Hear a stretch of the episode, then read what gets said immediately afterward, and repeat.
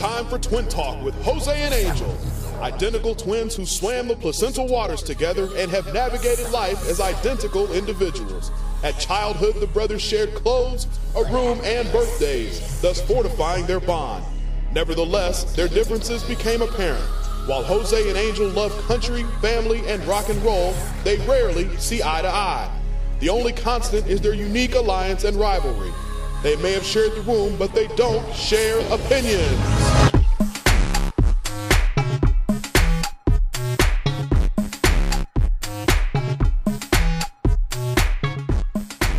And welcome to another edition of Twin Talk with Jose and Angel. I'm Jose. And I'm Angel. And we are broadcasting live from Theo Luis's garage on the largest internet radio network in the world, Live 365. And you'll probably catch our podcast tomorrow at www.twintalkcast.com. Did I? Uh, yeah, I like how you said probably. We'll catch our podcast next week. Well, you know, if you want, you can catch us there, or you can catch us on iTunes. Just search for Twin Talk with Jose and Angel on your gadget. Every week we broadcast at 7 p.m. Pacific Standard Time from Live.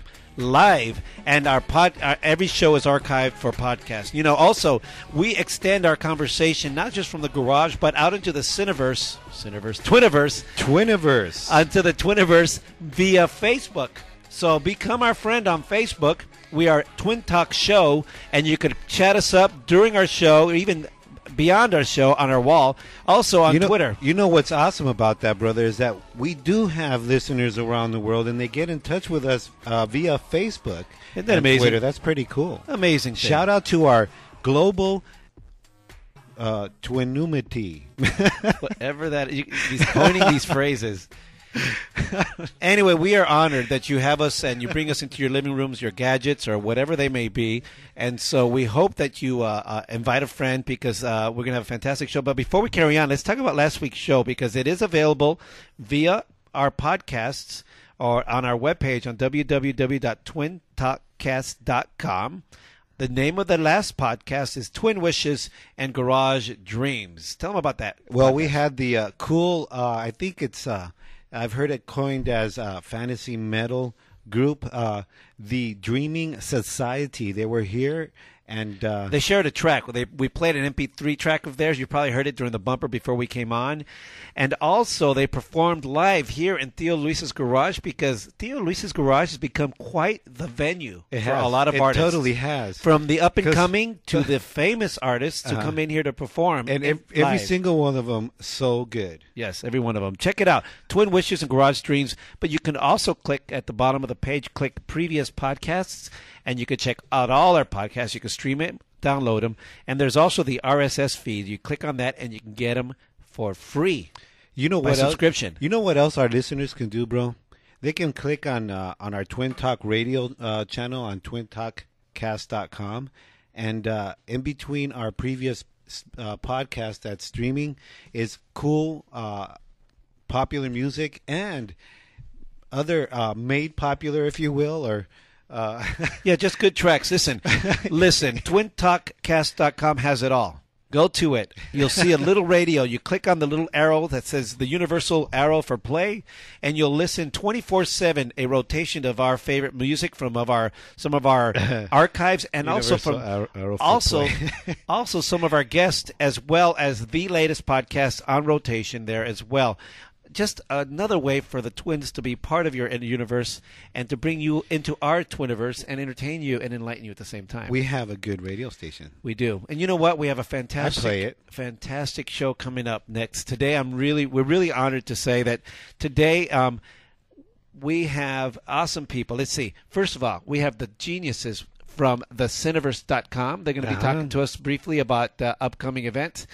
Also, uh, from the uh, uh, what is it called? The, the organization of genetically modified foods. Tell us about that. Genetically, mo- uh, Pamm Larry, the uh, uh, initiator of the label genetically modified foods um, Will be- initiative, will be with us. She'll us be with calling some- us up with some fantastic because we exceeded the required uh, signatures for that, and she's going to tell us what's going on. Go, and, go ahead. Go ahead and give away the lead. no, Charlie, there's a lot more. Listen, Okay. no, there's a lot more. Listen. Anyway, also in honor of, uh, in order to pay uh, an um, respect, uh, if you will, to the um, terrible uh, thing that happened uh, 20 years ago. It was 20 years ago this week that uh, the civil unrest or the LA riots, whatever you want to call it, I remember so clearly. occurred here in uh, in Southern California due to the fact that there was a uh, unfavorable verdict, as many saw it uh, during the Rodney King trial, where five police officers who had been accused of beating uh, unlawfully a uh, a man they pulled over by the name of Rodney Glenn King. Um, they were found not guilty in the court of criminal law, and therefore they were um, absconded from any criminal um, uh, penalty, and that caused, as you know, in history, one of the three of the darkest days in Southern It was California. indeed. It was very somber. And uh, we are I'm honored in to Southern California. we are honored to say that in um, in uh, Theo Luis's garage as our guest, the uh, Reverend uh, Cecil L. Murray will be with us today, and Awesome. he he is the former uh, the retired pastor of First. Ameri- uh, First African Methodist Episcopal Church, or the First AME Church in South LA. I didn't confess this week. oh shit! Also, also uh, he is uh, uh, he's fantastic. He was very instrumental, uh, a very influential man in the uh, in in South LA, and uh, he's going to be with us today to reflect on uh, the LA riots, uh, what has uh, what it was about. I'm looking what forward has to that, occurred since then, and uh, just we're just immensely. Um, uh, you know, honored that he's going to be here. Um, so uh, it's a fantastic show. Fantastic show. On top of that, uh, today, uh, well, of course, like any day, we have uh, Jackie Casas with her the news and dirty laundry, and she's going to have some dish for us. What's going on with us at the news and dirty laundry, my dear? Hey guys, uh, tonight we have the latest information on President Obama's re election campaign, possibly his 2012 slogan. Also, Octomom, or Nadya Suleman, is doing what she swore she would never, ever do. I'll tell I'm afraid you. to ask. I'll tell you what that will be. And Facebook is urging you to add something to your status. What that is and why, coming up in a few, so stay tuned. So stay tuned for Jackie Casas and the news and dirty laundries with Jackie Casas. Good show, man. I said dirty laundries. So how's your week, brother? uh, week was good. I uh, I had a good time on Sunday. Uh huh. Where we actually went to go uh, get our suits for the wedding we're going to be in uh, for Michael's wedding. That was a, a lot of fun. Yeah, my brother and I uh, were have been invited, and we are honored to be part of that. Uh, we are. I thought you were asking me, Jose. No, I'm just letting people. I'm Okay. setting you up. It's called a setup. Is it You- okay? I asked you how you went. and You're going to give your opinion of your weekend, and I'm going to let people know what you're talking about. well. I want to let people know that that we were actually a good friend of ours actually asked us to be his. What do they call it? Bridesmen. No, groomsman. That's why I wanted. That's why I wanted to set it up, Angel. If you let me set it up, you can you can flow. Let me set it up, and you flow. Okay. I am. I Okay. am. um, um, we were invited So to we- be part of his wedding, and uh, as part of it, we were the part of. The, I said that already. groomsmen. I said that already. Okay, whatever. All you needed to say was groomsmen. Thank you, Jose. So now you know. Now we went to go do this, and it was kind of cool. It was fun. Okay, yeah. that's it. That's all. All That's that's set up for that. Yeah, but who's who's organizing the uh, bachelor party? Uh, you know, I think the best man's supposed to do that. I, I that's a big responsibility. I you guys I don't care. Look out take. for an event. Guys only. Oh man, so that's uh, I had a lot of fun. We went. The neat thing is that this was a situation where we're not renting.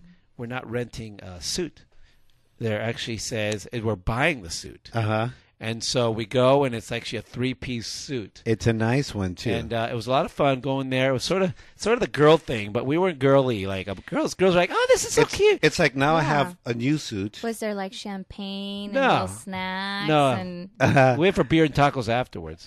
well, that's fun too. what was the young lady who was our our salesperson? Denise, Denise. Hi, Denise. at three men suits. Hi, Denise. I hope you're listening. I gave you our website, so I I hope that you are. And thanks for helping us out. You were, Fantastic to say the least. and eye candy. But yeah, we had we had fun. It- it's a really neat thing because you buy a suit, and he they actually picked out a suit that is something you can use over and over again. Not like a lot of women get stuck with these bridesmaid outfits that are colors they would never wear again. Uh, uh, they they were they were nice enough and courteous enough to pick a nice suit. So I, I went all out. I went and tailored it and fitted it just to. I mean. The cuff size just right. The, Oh. the you know s- He looks like Michael Jackson. No, no, no, no. you know, I don't like my pants to bunch up at the bottom. I don't like when you know the Uh-huh. crease has got to be. wants stuff bunched up in their bottoms, Jose. Hey, he does. He's talking about his the bottom of The, the cuffs, I mean, the, down the bottom at the hem. You know, you you want the hem to be clean, so what, so the crease is clean all the way down. So I, I had the That guy, sounds fancy. and the guy the guy fixed it, but then I went back. I said, no, no, no, I could- I'd take a little bit more, and everyone's saying, no, that's the way it looks. Look at my pants. Look at my pants. I was like, I don't want your pants. I want my pants.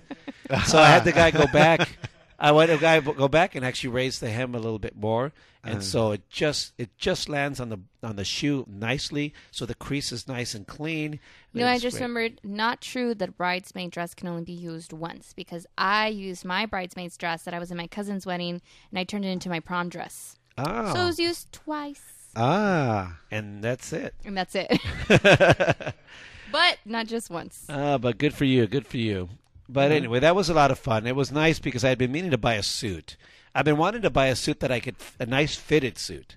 And uh, I said, what the hell? If I'm going to spend this money on this, I'll, I'll get it. Then I'm gonna get fitted. I'm going to get fitted. I thought, you know, I, you know, that what was the uh, the the altern the guy who does the alterations the The, the tailor, the tailor. What was his name? Oscar. I just and I thought- and I, left thought maybe I I, thought tip. maybe you had something for him or something. You know, that maybe you kept trying to try the. What do you mean I had something for them? You mean I had the hots for it? Get out of here, dude. Ladies and gentlemen, not that there's anything wrong, but I don't have hots for men. If that's your thing, that's your thing. It's not my thing. But anyway, you know that's what happened, and that's what we did, and it was a lot of fun. So, so you know, Right there, on. And- there. Okay, there you go. Shout outs, eh? Uh, it's time for shout outs, and every week the shout outs are brought to you by Express Cuts because you got to get your hair pimped at one time or another. Anyhow, there's a whole bunch of shout outs, bro. Uh, a lot of people tuning Yeah. in today. I'm going to go through a whole bunch of them really quick. So, Awesome. uh, shout out to Al Lopez, Anna Fisher, Christina Hernandez White, Cindy. Uh, Cindy Thomas Daniel twins. I love the pics and Nice. the dresses and the outfits. Coba Rubias, Danielle Gomez, uh, drummer Dave, you know from that band. Yeah, awesome. George Davies from Down Under, uh, Medicine Man, like that page. Gigi Genial Bishop, Hisela, hi baby. What's up, lady? Grant Sagawa, Hector Herna- uh, Rodriguez, uh, Jeffrey Keller, what's up, brother? Uh, John Gonzalez, Juana Martinez, Linda Hart, Luba Binga, my girl Lulu, hi girl, and uh, Lulu Flowers as well. Uh, Miguel Lopez Duarte, T. Lynn Hiran, uh, Tracy Springer Salisbury, and, uh, and a couple of twins, another uh, set of twins, uh, Tineola Olawale and Kineola. You're, you're decimating those words. Thanks, girls, for listening. I'm sorry I couldn't pronounce your name that uh, easily, but hey, thanks for listening. And uh, my brother, do you have? Yeah, I want to give a shout out to Michael Coates who invited us to be part of his wedding. Hey, We had- what's up, Mike? We had a lot of fun over there at the uh, at the uh, putting on their clothes. We were in separate rooms. Trust me, when we undressed. Also, we um, I want to give a shout out to Victor Ariana, who was uh, one of the groomsmen, the best man. He was a cool guy. Oh, right on. It was a pleasure to meet you, man. Shout Looking forward to- to, partying with you, man. Oscar the tailor, thanks so much for all the hard work on the cuffs, the hems, and uh, all that good stuff. Also to Denise, our girl who hooked us up at Three Men Suits. Shout out to you as well. Shout out, hey, those are your shout outs brought to you by Express Cuts. Because you got to get your hair pimped at one time or another. So go to Express Cuts, 10 420 Lower Azusa Road in the city of El Monte. Uh, you can walk in or you can make an appointment by calling 626 448 1931. Tell them Los Cuates sent you and get something. That means the twins. Shout outs, eh? Shoo! Sometimes I don't speak right. All right. But yet I know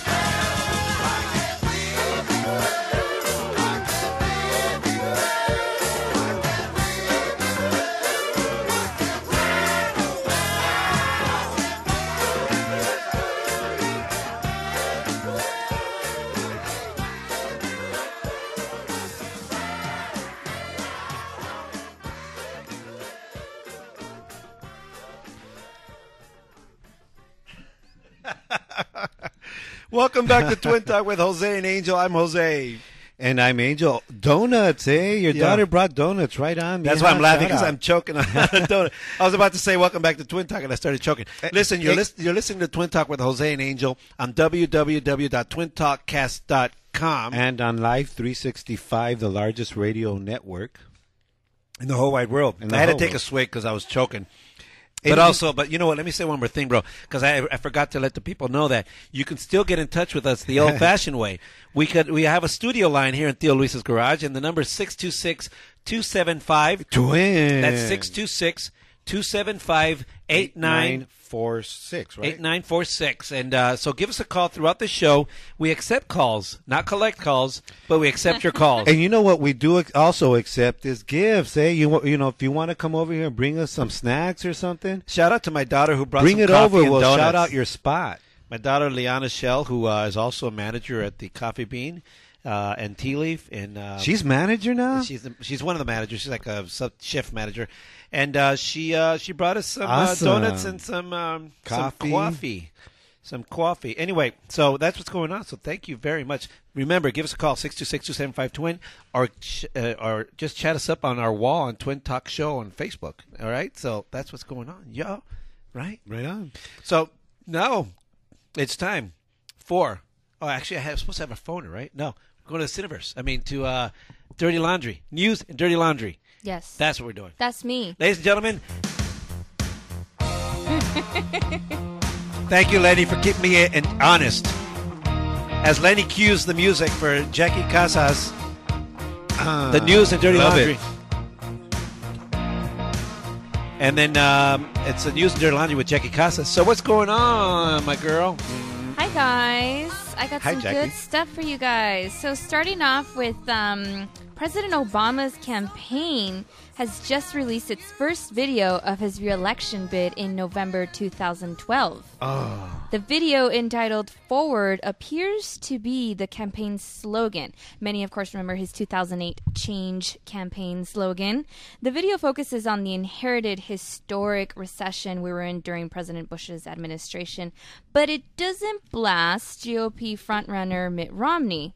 The video also included his legislative and executive victories, such as the end of Don't Ask, Don't Tell, bank reform, and, of course, the killing of Osama bin Laden. Did it have the comic of Clint Eastwood in it too? No, it didn't. That would have been cool. Obama's campaign has not yet confirmed if forward will be the official slogan for his reelection campaign, but people are saying this is his first video out. This must be his. you know what? He might as well put charge too. Forward charge. That's a very good point. You know what's interesting about that video is that, man, I really. Are you I still got- choking on that donut? yes. Jeez Louise. Well, here's the deal. He talks about the fact that there was what four million, four point one million jobs created in the year between 2011 and 2012, but it doesn't say that. Because we lost them all back. you Yeah, know. we lost. No, but but there were, uh, you know, it's. You know, I think we lost three and a half million jobs. So it's really job creation. It's actually it, the the ads the ad says that there was 4.4 million jobs lost and that he created 4.1 million jobs between March 2010 and March 2012. You know what? He created a whole bunch of jobs when he went to Colombia recently, man. Oh, that's right. Working girls. Working girls. you know, um, You can't. Hey, you don't get credit for that. No, it's an interesting video. I watched it, and it's um, what's interesting about it. Well, what's interesting about it is because um, you report you reported on it, and I've seen it at other media outlets reporting on the video, and they're all saying kind of the same thing. They're saying, "Wow, he didn't say anything about Romney," which is basically saying, um, to me, it sort of sounds like, well, he doesn't need to say anything about Romney because he's all that bad, you know. But the thing is this. I'm sorry, man. I don't watch television, so I, I don't have. Well, no the video hasn't- what saying. the the video- video, hasn't aired on television. It's only been released online. Oh. And they're saying there, there was a press release that released that they're going to use it for rallies that is going to be held this Saturday in Ohio and Virginia. so it's not it's not like a commercial um, ad campaign. It's part of an AV thing that Something they're going to to have. They're going to play you up at an event. Uh, the the first lady Obama is going to be, I think, in Virginia, and he's going to be in Ohio, and they're both going to play them in tandem at different locations as they rally up their troops. if you will. But you know, an interesting video. I have another interesting video that came out recently having to do with Obama, and this was a uh, another fundraiser situation where uh, Joe Biden was there, our vice president. Has anybody heard anything about Joe Biden? He's never in the freaking news. what does he do? What does he do? What does he do? I'll tell you what he does. He just puts his foot in his mouth. Okay. he recently have uh, was doing a speech and he tried to be really statesmanlike and uh, quote one of our uh, preceding presidents, a great president, and uh, he kind of stuck his foot in his mouth because he sort of stepped into the. I hate to say this, but into that African American myth. Here's uh, our Vice President Obama. Let's listen to it. Vice President Obama? No, Vice President Biden. Start it again. Here's our Vice President Biden. Cue it again, Lenny. Sustain the broad international coalition we've built. Now is the time to heed the timeless advice from Teddy Roosevelt. Speak softly and carry a big stick. End of quote. I promise you, the president has a big stick. Whoa.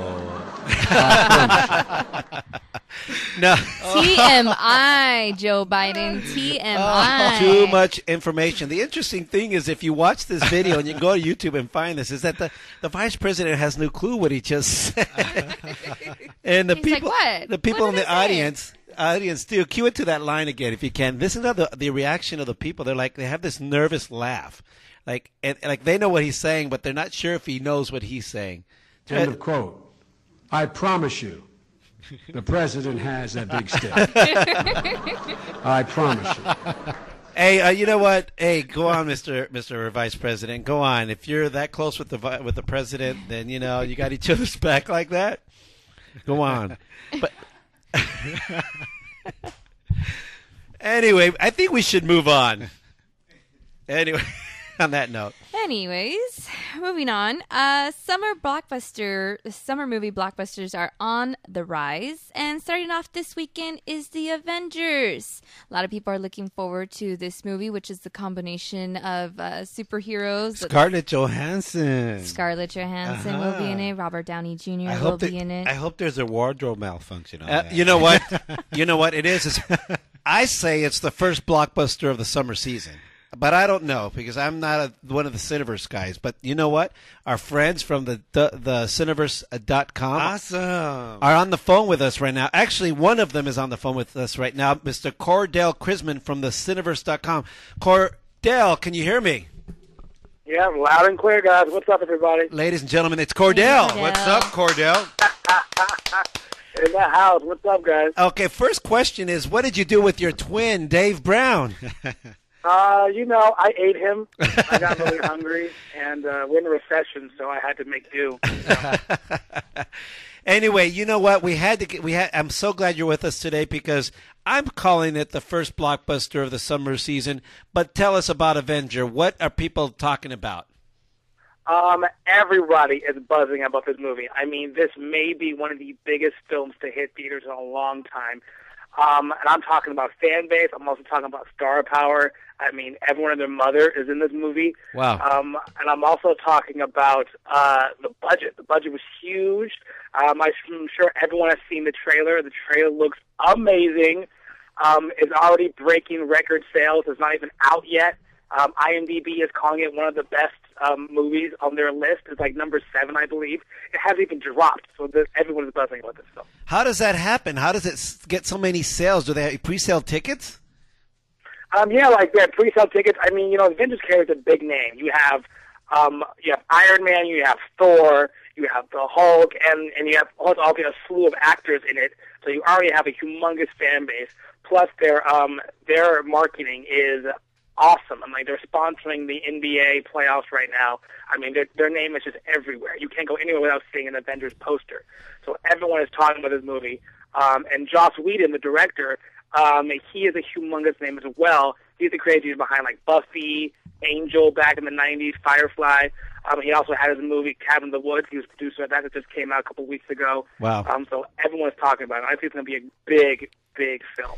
Well, you know the Cineverse.com, you, which is you and uh, Dave Brown, always have are always up ahead on what's going on with these films. What are you doing uh, in order, uh, you know, in order to you know, let people know about uh, the Avengers? what we're doing is uh, we bought our tickets to uh, to the midnight showing. So on Thursday night, we're going to be out there in the freezing cold with all the other fans standing in line, salivating to see this movie. And then on Sunday, we're going to a local comic book store. It's called Galaxy Comics in the San Fernando Valley on Saticoy and Louise. And we're going to talk to some fans, and we're going to see what they thought of the movie, uh, how it relates to the comics, and really get an in-depth look at uh, what this movie's doing. Awesome. So you're going to be on location. Are you going to be sh- actually shooting your episode of uh, the, your um, review of the film? Yeah, yeah, yeah. We're doing the exact. We're doing the entire episode on location at Galaxy Comics um, in the San Fernando Valley. Like I said, we're going to do the review there, and uh, we want to talk to some fans um, and get like a real, um, you know, real look at what they thought of the movie um, Hey- from the source, if you will. Hey Cordell, um, I want to know what show you're gonna go see this movie at, so I could drive by and see what you're dressed as, Captain America, or you know. I mean, I'm personally going as Nick Fury uh, for obvious reasons, um, and I think Dave's going to Captain America. We're going to see it in Sherman Oaks at the ArcLight in Sherman Oaks. Um, that's a really good Oh, theater right to on. see it in, and we got a couple people going with us. So that's going to be fun. Awesome. Well, so people will have an opportunity to be part That of like the Cineverse uh, broadcast. Is that what's going on then? Exactly. Yeah, like I said, we're going to interview some fans and get their feedback. It's all going to be in the episode, um, and we're really excited to do that. This is the first time we're actually going to get, you know, outsiders, if you will, on an episode for a long period of time. Well, so it's going to be really exciting. We're really excited for this. Hey, this this location. What's the name of the location? Um, the location is called Galaxy Comics. Um, it's on the corner of Saticoy and Louise in the San Fernando Valley. Awesome. A small little comic book store, uh, but it's great. It has every comic you could possibly imagine. It's a good vibe. Hey man, you're gonna have to fit us all in, man. Hey, listen, Cord- Cordell, thanks so much. Let everyone know where they can find you before we let you go, my man. Hey, no problem, guys. Uh, you can find us, our reviews, at www.thecineverse, that's T-H-E-C-I-N-E-V-E-R-S-E dot com. Um, and don't forget, guys, that we spend our money so you don't have to. Right on. Fantastic. Thanks, Cordell. All right, twins, take it easy, guys. So that's what's going Peace. on. The Cineverse. I love those Cineverse.com. guys. Yeah, they're awesome. You know what? For those of you who haven't checked them out, you can get go to our webpage at www.twintalkcast.com if you're not there already. And there's a link to their website. They are the new uh, the new uh, what you call it critics of films. The regular guy critics. It's like the the, the critics for the They're new pretty, generation. They're pretty cool. They're they're they're very different, but they flow so good. It's really cool. They flow good. And they're fresh. They give a really fresh, you know, perspective, and they're kind of fun little uh, They are- episodes. They, have uh, e- episodes, regular episodes. Uh, about how long, you know? They're- it's a good, good yeah, several minute episodes Yes. per film where they show the movie trailers, they talk about them. and Pretty the neat thing about them is that it's a pair of guys. They both have their own perspective, a lot like my brother and I. Mm-hmm. And uh, their slogan is like, "Hey, either sp- spend the money or save the money on the film." Rent it or don't rent it Right. on the films, which is really cool. They got a good angle on it, and they really are just like regular guys. Because usually when you go see a film, isn't it? Because your buddies just kind of said, "Hey, you got to check it out." That's yeah. Mm-hmm. That's So what it that's seems what like. it is. So let's move on to the current events. Uh, uh, we've given them enough props. Shit. Shit. So what else is going on with current events? All right, moving on. Um, do you ever feel a little blue, sad? Yeah. Do you ever feel like life's just not treating you right? Sometimes, of mm. course. Well, you're not alone because so did Osama bin Laden. What? Oh. You yeah, mean the- Osama bin Laden. Do you mean our head terrorist? Yeah, that was.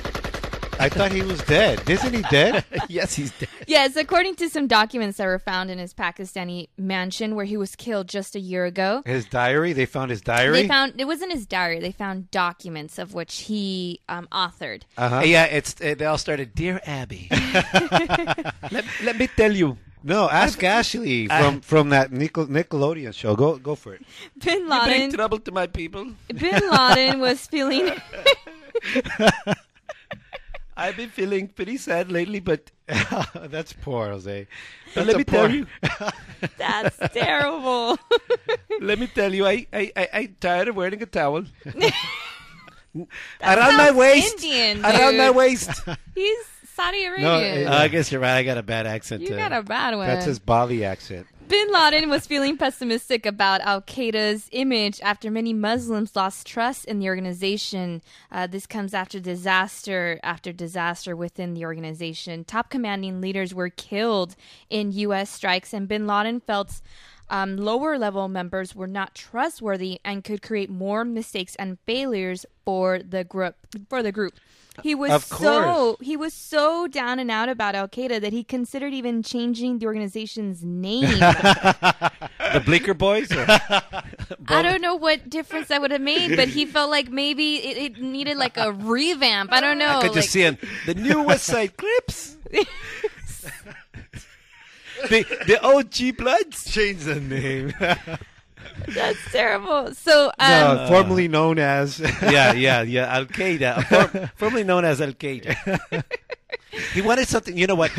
As depressed as he was, he would have changed it to something more positive, like like the the New Age flower children, Ah, formerly known as Al Qaeda. He was worried about recruiting terrorist talent, um, and that he admitted that they were now seen as a group that does not hesitate. Wait, wait, wait! I have to They're interrupt you. You can't trust them. I have to interrupt you. Did you say terrorist talent? Yes, he was worried about recruiting terrorist talent. Yeah. Yep. That is a, that is funny. I guess it's it's a talent. I guess it It is, is a talent to be a It terrorist. is a talent. So I th- mean, to, to wear you know underwear bombs and shoes with explosives and not let yeah, it's got to be a real talent. Dude, look at he's all over the wall. he felt that the group. He's got talent. Can you imagine? That's art. That's what it is. When they blow themselves up, they splatter the walls, and it's an abstract art. And it takes a real talent to do that. That's talented. That's a real talent. That's disturbing. So they have to they have to strategically place those bombs on their body, and then He stand couldn't at, trust a terrorist. and then have to stand at the Who right would spot. figure? they have to stand at the right spot so that when they splatter on a wall, it does the right strokes and the right image that they want. And it's not Uh, too heavy in one particular. Yeah. It's like evenly distributed. Yeah, there's got to be a, a, a symmet- symmetry to it, Would it- and some some depth. Otherwise, it's just a s- blood on the wall. Who wants that? That's real talent. Nobody wants that. You had to wear the the correct garments too. You didn't want it to impede Yeah, the art, but you Yeah. wanted to ac- Why do you thi- accentuate it. you've got to accentuate the positive. That's the song we should have used. Eliminate the negative. Hang in there, That's Osama. how to be affirmative. Don't mess with Mister In Between. oh man, Poor Osama bin Laden. So these were his thoughts um, on his diary. In his these documents. He didn't claim it to be a diary, but these are documents that Well- were seized at his um, It was his compound. Well, let me just tell you as well. Obama was actually um, he was a, um, a hoarder. He was a terrorist. No, he was a hoarder. He he had hundreds and hundreds of videotapes that he actually shot himself on the compound. Just shots of the chickens and the kids and the just yeah in the He's compound. got a million kids. and he also they also found uh, volumes and volumes of pornography. It's not clear if it was his pornography or his people's pornography, but um, yeah, that's what they found. And um, and- Really? yeah, yeah. And apparently he was a big fan of Condoleezza Rice. Really? Yeah, he was a big fan of Condoleezza Rice. Videos of her and everything. Wow. Yeah. That's gross. Because she's a powerful black woman. they don't have those virgins in heaven when I die. I would feel so gross if I were her. These documents will be displayed this week at West Point's Combating Terrorism Center in case you guys ever want to see his blue diary. His handwriting. His blue diary. Another thing too is that he had, you know, he had sewed into his garments that he wore. He had about six hundred euros and some emer- Money? emergency number, uh, emergency phone numbers in case he had a bail all of a sudden. In case he needed a designated driver. unfortunately, unfortunately, he didn't have time. Homeboy, you know, died with the six hundred euros in his in his in his sewed into his robe and that emergency number to oh, to phone a friend or whatever. he couldn't. He didn't have it on speed dial. oh, Bin Laden. Uh, Cheer up, you're dead. There you go. Yeah. it's not. A, hey, you know, stop suffering.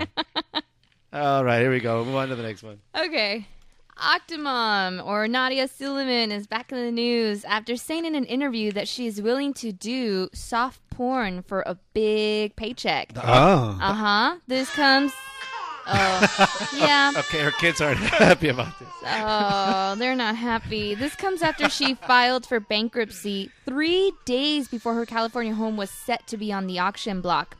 In the court papers, uh, she lists fifty thousand dollars in assets and a million dollars in debt. Ah. Some of her creditors include Verizon Wireless, IndyMac Mortgage, and even a pest control company. Well, it's all the owes headlights, Verizon. dude. With 14 kids, you're bound to have. You know, you're bound to never get rid of headlights. I thought that she And- was getting uh, like uh, Uh, evic- California state help or federal help. Well, that's- She's on something. welfare. She's on welfare, which is like food stamps. which Okay. and she vowed that she'd never get on welfare. And you know what? She went and got one of those $200 Brazilian blowouts. It was more than two hundred dollars. The total was five hundred and $520 Bra- Brazilian You should have went to uh, uh, Express, Cuts. Here's the deal. Mention Actually, the twins. It came out She on the paid too news. much. Everyone was talking about it. That the company, the salon that she went to, felt so bad that as a PR move, they went back and refunded the money, saying we don't want to charge uh, her for it because she's using taxpayer money because she's on welfare. Um, You know, but but what the hell? Well, you get a Brazilian blowout. For goodness sake! I know. you got 14 kids that we're paying for, and you know what? Back to the head lice. Okay, with the 14 kids, you can never eliminate head lice. Never. it's already hard enough with two, three kids in the house to eliminate it. You got to wash. You got to cut all the hair. You got to wash the shampoo. So how did she have so many kids? She had them all at once, right? she kept having in vitro fertilizations. Okay. And uh, and when that happens, they give you steril- They give you You have more fertility. kids. They give you fertility drugs to make you more fertile. Uh-huh. Well, their eggs multiply faster and faster, and she has more and more. What's up, my daughter? My daughter's walking to the garage. What's going on? We're on the air, my dear. Uh-huh. What? What? yes. Bye. Ma- thank Yeah. you, my dear. Put a little He lo- salsa in it, my, too. He'll my like son, it. he's two years old. He loves tr- he loves beans. Okay, he's a beaner. Okay, my dear. anyway, my daughter walks into the show in the middle of the show because she's babysitting my the boys right now while we're in the show and has to find out whether or not he can eat beans. Baby, he eats beans. Anyway, so uh, here's the deal. That's she was. Uh, whenever they do in vitro fertilization or whatever like that, they they they pump up women with fertility drugs to make them more fertile. Uh-huh. But what happens there? One of the side effects: more and more multiples are born. So okay. I so the last that, time, so the last time around, she already had uh, how many kids? Six kids. she had six. and she had two more. And then she went into try. She wanted to have more, and boom, the in vitro drugs gave her eight kids at one time. eight at one time. Yeah. So she has eight plus six. Yeah, Fourteen. 14 kids. Fourteen. Wow. Can So you believe it? So you know, you Put them a to work. a house full of kids with freaking headlights and diapers and all that stuff that we're paying for. Well, come on. You think they they they still have diapers? It was a few years ago. They're probably already walking in school. that's even worse, dude. No, I don't think they're in school Spread- yet, but they're probably are. Some of them are spreading headlights to the neighborhood. I mean, they're enough to start an epidemic of headlights. Well, then it's kind of good that she's that she's declaring bankruptcy because then, like you say, we don't have to pay for it. You know, of course we do. and we don't have if, if bankruptcy is, is is funded by by um, you know the f- bankruptcy court and everything's funded by uh, by us taxpayers. It's not a free thing, you know. but you know she don't have to pay for it anymore. So you're saying that we like you know are are paying her bills and all that, right? Yeah, we I are. I mean, come on, no, bankruptcy is only so she doesn't have to pay uh, her Her- creditors. her- right? Pay them back. uh, creditors, And, that the mean- creditors, that's the creditors are getting paid. yeah, but that's like the banks, that, the loan on the house and all that stuff. It's some kind of But- uh, but- a loan but the- insurance. yeah, that, but the- that this that that we pay towards, or somebody pays towards in tax, or something like that. no, right? no, no, it's a Then private. what's- Then what's, the big deal? She still has to feed the kids through the So- WIC program. let 'em feed the Still kids. has medic, medical through the, through California welfare and the state welfare, and the, and, you know, it's still a welfare thing. Hey, what are you complaining for? The WIC program doesn't have really good cereals. You- but, but you know what? Here's what the WIC does. Cheerios. But here's what they do have. Here's what they do have. Jackie's all. They stock like up your. Cheerios. They stock up people's homes with uh, like five, six, seven boxes of cereals. You know, and cheese And- and, and pe- milk and that they don't people need. share it on. They're not going to. they- Hey, we got a lot of milk. You want a gallon? Yeah, we'll take it. Yeah, I'm so against that WIC program. Going to the WIC program, you you see a bunch of No, young single mothers, or not even single. They they they say they're single. They say, "Oh, I don't know where the daddy is," because they want to be able to be eligible for for handouts. Uh-huh. Because if they say daddy's around, they won't be eligible. But the I- daddy's sitting there right next to him, boning and making more kids. Mijo, you know what? When pe- when when people need help, it doesn't matter why or how they got there to need help. They just need help. It does should- matter. It doesn't. It does matter. Otherwise, they help, just repeat. need- they just repeat. Like, Like see, that's on them. Look at though. the- Let them repeat whatever they want. okay, back to the Octomom.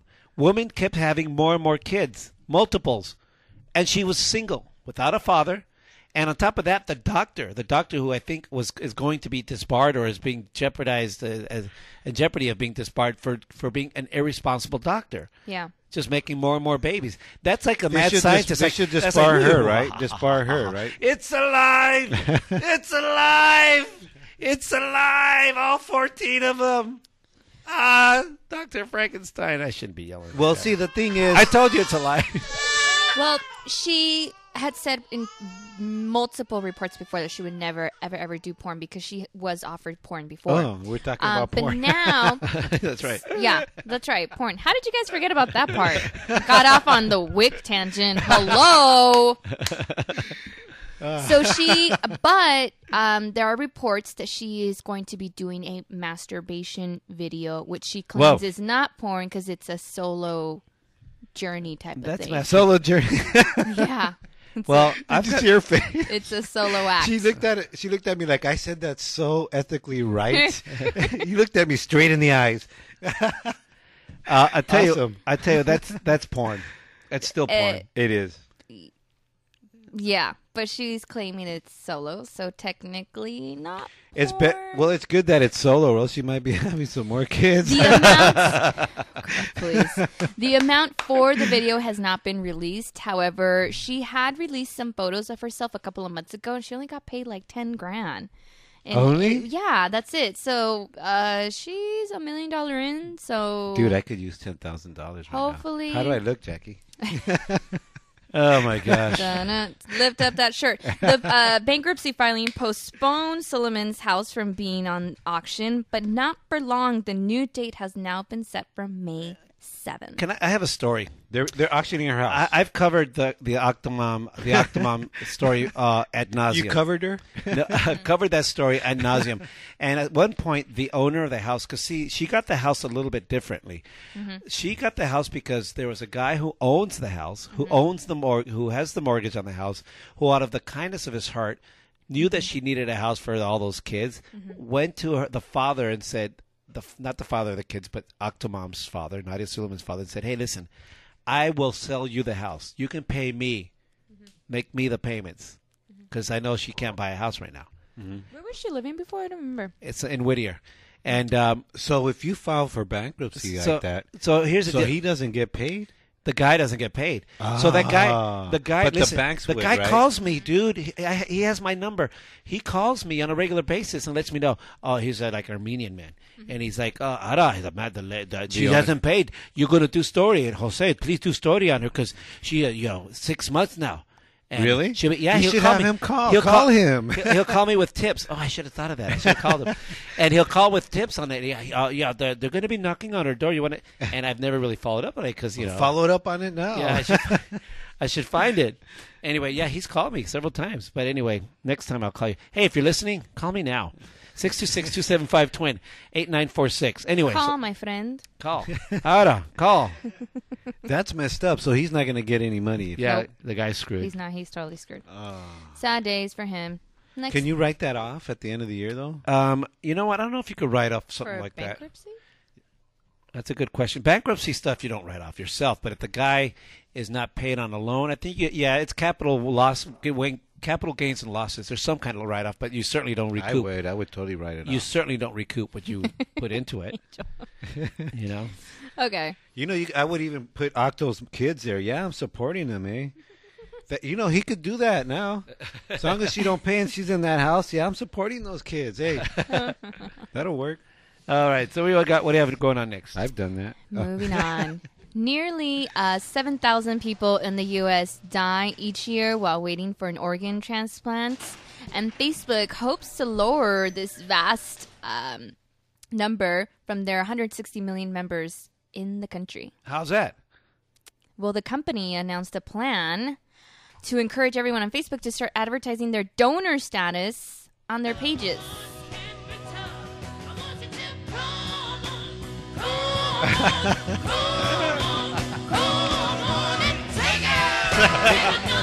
Piece in the heart now, baby. They're asking to put this on their status along with their birthdays and schools and job information. A move that will hope will create peer pressure to nudge more people to add their names to the rolls of registered organ donors. I don't, you know what? What's it gonna say? Hey, I'm or I'm I'm. What are you gonna put your body parts? Like I'm donating my. Yeah, it's like on your cre- like on your driver's license. It'll say I'm an organ donor. So there on your status, I guess, on your info, it'll say I'm donating it. yes, they say people declaring on Facebook that they are organ donors could spur others to sign up, um, like at motor vehicle departments or online registries. Well, I think that's pretty cool. I'm donating it. Eh? Um, right there on my status, I así todo. Eh? I'm donating it. Eh? you want it? so really, um, Um, one of the doctors that uh, actually commented on this story said that millions of people could shift their donation status overnight because the, the network of itself has 161 million users. Wow. So let's say just from one group, one area that allows that opens up a whole flood of users Wow. that is worldwide. yeah, that's awesome. That they don't make us in common. Well, you know, um, I have an article here that says how many actually how many people actually donated, but it doesn't say it. I can't find it. Previous efforts to encourage organ donations um, have been a struggle because of the issue is so sensitive and personal, and uh, where they, the, like the Department of Motor Vehicles, say that many people may not want to focus on the prospect of dying, and uh, fewer than half of adult Americans have signed up to be an organ donor via the DMV. Right. So Are you an organ donor, bro? I uh, I don't know. I'm not. I am not. I know I've thought of it, and then However, I I don't am remember if I've in- done it. I think I am. I am a. I am signed up in the bone marrow registry. That's Okay, the one that's- I'm signed in. Yeah. The bone marrow one. Yeah. According to the Los Angeles Times, it says that If California needs my bone. According to the Los, it. acco- according to the Los Angeles Times, uh, today's Los Angeles Times.com, Facebook's uh, um, uh, during the Facebook since they launched this, California's organ donor registry says it has, it has experienced an 800 percent boost in registrations following the social networking site's initiative, allowing users to share their donation intentions. Wow. Right. I think that's cool because I think what happens is you have a little bit of a peer pressure, like you said. You know, everyone else is doing it, so now oh, I got to put that on my status. Yeah, and this donor. just happened. This just happened like literally yesterday, or today that this came out via Yeah. Facebook that they announced this. Just- so is that yeah. going to be like a, like a like like a verified one, or like if somebody could just press it and say I'm donating, or like when you're part of the registry, it kind of you can select to it be linked. I haven't checked it Through out there? myself, but I believe it's possibly part of your about um mm. page mm-hmm. if Okay. you are an organ donor. Mm. Um, I don't have timeline, which I'm actually really happy about that it hasn't flipped yet. so I don't know if once it, you go into timeline, it'll automatically populate if you're an organ donor. My brother flipped ours to timeline. It just was kind of frustrating, you know. You know, there you Yeah. I think timeline timeline's cool because you see everything there. I don't like it. Everything's there. I don't know. I don't like it. I'm st- I'm stubborn. I'm stubborn to switch over. Oh, I hear you. I hear you. Okay, moving on to one of my favorite stories. Okay, let's hear it. What's- This is from Poland. A 45 year old man learned a really pain in the ass lesson. Uh, two days after he dumped his dentist slash girlfriend for another woman, he asked her to help him with a toothache.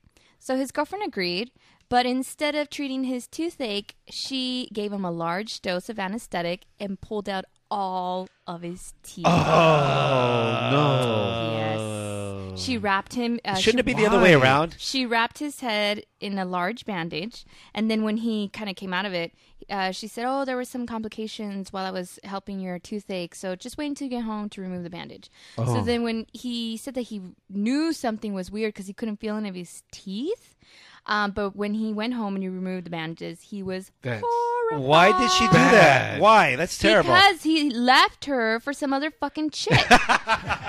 Women are so evil, dude. That's why. That's. I mean, that's way wrong. They, like that- she seems like that's it's okay one. with it. She's okay with it. God, Jackie's like You okay, like he I deserved feel, it. I don't feel bad for him. I really don't. I think don't. that's wrong. You know they say when you But dream then- when you dream that your teeth are falling off. It means that you're gonna get money. No, it, Is that what you heard? That's what I heard. That's what your boyfriend told you, huh? no. Uh, they say that it's because you're like te están poniendo los moños. What does that mean in English for our English listeners? That they're cheating on you. Uh, that's Ah. que te están poniendo los moños. uh, That's what they say. Los Oh, los cuernos. Okay, but this is the coolest Oh, los part. cuernos. The dude that got his teeth removed by the girlfriend that he cheated on, well, his new girlfriend that he took off on, she dumped him because he has no more teeth. uh-huh, mother sucker. you got your ass dumped and your teeth yanked out. And let me tell you, However, the dentist is accused of medical malpractice and could face up to three years in prison. I gotta, Whoopsies. I gotta tell you something. I got, I gotta tell you something. You know, um, um, you know, I, I find that women are a little more evil when it comes to revenge than men. They're, they're more Yes. vicious. However, I do find that men are a little bit more assholey than women and shouldn't do shit like that in the first place. No, you know, I I really feel that women allow themselves to be treated that way. I really do. I mean, I'm not Mm. justifying that the man that men do certain things, but but there's always telltale signs. There Yes. always is, and women should know these things and act upon it before it gets so bad that they got to start chopping penises or pulling teeth out. that Yeah. gives a new meaning to you know pulling Uh-huh. your teeth out, huh? you know, a Hummer. But anyway, I mean, has okay. Let me ask you this, uh, Jackie. Have you Yeah. ever, you know, every woman's gone through some pretty screwed up situation. Yep. Some worse than others. Have you ever been in a situation where a guy screwed you over so bad that you wanted some kind of revenge, or maybe you You wanted to you- pull you- his did out? you did you exact revenge on this person in, in some I way? didn't. Be honest I, with me. I didn't know. Big I or small? didn't. No, I didn't. You know why? Because you didn't have any anesthesia. it took every part of my body to not want to chop off some penises or More than one. or uh, light his apartment building on fire or just straight up go and fucking beat the shit out of him. It was very, very, very, very, very hard. But I can see why some women would. Well, according to Lourdes, uh, uh, she posted on Facebook. She says it's because we're emotional ninjas. Ah, yeah, we are. You know. We are. Why do you think I sleep with one eye open? Oh, what are you guilty of, my friend? That's funny. So no, so that's that's. terrible. I, I don't know. I don't feel bad for him. I don't know. You look like you could pack a punch. I think wouldn't it's really piss you just- off. I mean, here's the deal: the woman now is going to So- jail, going to prison, losing Possibly. her losing her practice. Yeah. possibly. of you course kidding me? she's losing her practice. That's major malpractice, and it's probably it's bordering on on on like ass- Manslaughter. assault, not manslaughter, but assault. Yeah, but like I said, I don't. I don't feel bad for him. That's what he gets, motherfucker. Uh, I do feel bad for him. Bill Rice says hell has no wrath like the that of a woman scorned. That of a woman scorn. course. Bill Yeah. Rice is Bill Rice is um, Thanks for chiming in on listening, brother. Facebook. so, Thanks for listening. fellas, just please, just please, don't fuck with us because we may get you That is back. so true. That is so true. And uh, so, yeah, really, really dangerous to mess with a woman scorned, especially if she has the power of the anesthesia and of the scalpel. Please come in, Exactly. Reverend. Come on in. Come on in. Have a seat here. The Reverend is here with his lovely sister. Please have a seat. We'll be with you in a moment. And um, there's coffee and some donuts right over there. Please, I got the decaf because it's a little late for the regular. I'll wait.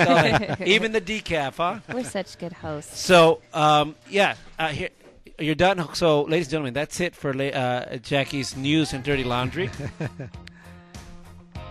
Right on, Jackie. Thank you for bringing on the news. Thank you. and we'll be right back, ladies and gentlemen.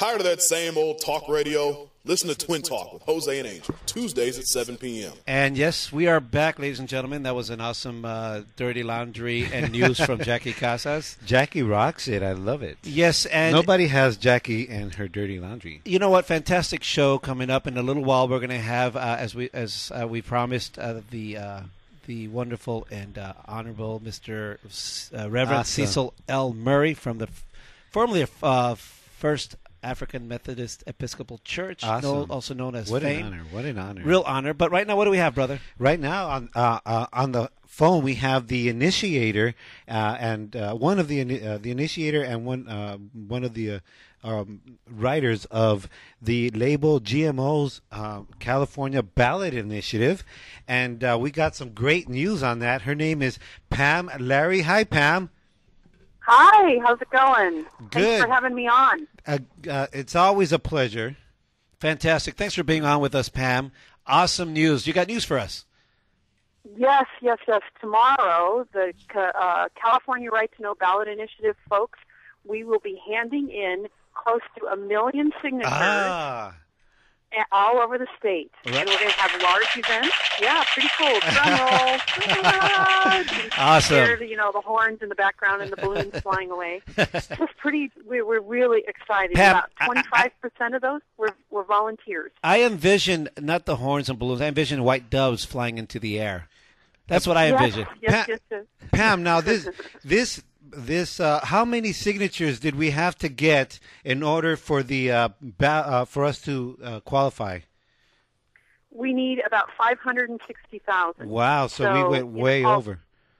Yeah, way over. So though we won't have the official word from Sacramento until uh, about six or seven weeks. We're pretty darn sure. We're pretty darn confident that you know we've got more than enough to cover. Fantastic, Pamm. Real quick, for those listeners who do, are not familiar with this, what does this achieve? What will this achieve if it passes? Well, it'll give us finally the right to know whether we're eating genetically engineered foods or not, which, you know, over 90% of the people polled repeatedly in past 10 years, and 50, over 50 countries, around 50 countries around the world already have labeling. And that will provide Californians with that same right to know what's in their food. Awesome. And uh, what do you what do you, uh, what is the the whole organization doing tomorrow uh, with regards to this? Oh, we're going to have big fun parties. We're going to have them in four cities. So we're going to have one in LA, down in Southern California. We'll have one in LA. Uh, it's if you go visit the page, Facebook page California Right to Know on Facebook. Uh huh. Um, that's the coalition's website or Facebook page, and they'll have uh, the places that we'll be at. And then we're also going to be in San Diego. Uh-huh. We're going to be in San Francisco, and we're going to be in Sacramento. So we're well, we're we're going to be uh, uh, you're going to be submitting the uh, the signatures tomorrow, right? Yes, yes. See, you hand them in county by county. So you're going, we're going to be at the county registrar of voters. We're celebrating bringing petitions in in those four cities, Awesome. and then everybody else will be doing it too, but not quite as loudly. So now, oh, so now we need to now what voters need to do is look forward to it on the ballot coming up when in November. Uh, it'll be in November, yeah. But in the meantime, we still need folks to help us out because we got to we got to spread the word out there. Because I got to tell you, Monsanto's already on it. Right. They've already got a website up. They've already got a lot of money in a political action committee. They're already spreading misconceptions and twisting things. We need people to make sure that people, uh, you know, to spread the word and that not to believe what's out, what's coming out. Awesome. And we Uh, only anticipate it getting in, bigger and louder. right on. So we need the people. It's time for the people to, to band together and not let that those corporate lies hold. Right on. Pa- that's Pamm Larry from labelgmos.org. We'll be in touch with you, Pamm, and uh, to keep us posted on what the uh, other things that happen here. Thanks, Pamm. Okay. Thanks. Thank you. Bye. Bye bye, you guys.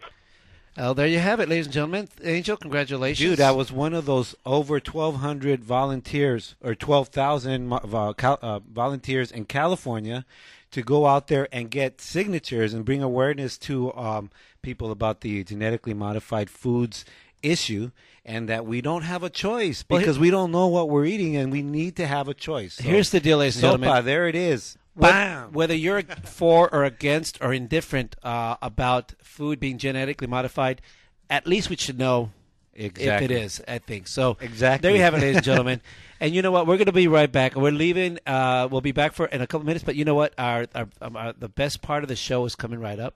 Awesome. You know, Reverend Cecil Murray is here with us right now, and he's going to be with us. We're going to be chatting it up because it is 20 years later after the civil unrest that occurred um, after the Rodney King beating and verdict, and um, we're going to be. Uh, you know what? We're going to let you go with a little bit. We're going to be right back, but we'll let you go in a break with a little bit of audio from those days Awesome. and some music as well, and we'll be right back. Right on.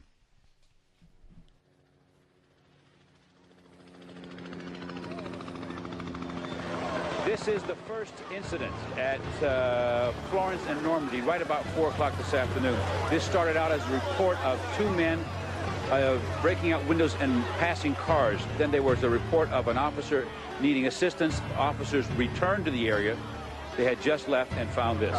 This gentleman and his sister were in a car at the corner of Florence and Normandy when they were uh, when they were attacked. They say. Our systems work in most places. Gates says the looting and violence were widespread and that his officers were overwhelmed at times and retreated. Drivers were dragged from their cars and beaten near the intersection of Florence and Normandy. At one point, two cars collided trying to race through that intersection. They believed that to get to the intersection with the number of assaults that they were receiving, that they would have to use deadly force. Uh, They chose not to use deadly force and backed away. Gates says his officers were simply too sensitive and should have been tougher, especially at the scene where trucker Reginald Denny was attacked. But we regret the fact that we did not go in and and uh, do what we should have done, and that is rescue uh, uh, Mr. Denny. The man's name is Reginald Denny, a 36-year-old truck driver and a father. He is alive but badly hurt. It's a very, very ugly situation here. Oh, look at that. Terrible. And there's no police presence down here. They will not enter the area. This is attempted murder. They're picking his pockets now. I, okay, I think we just took a round. I think we just took,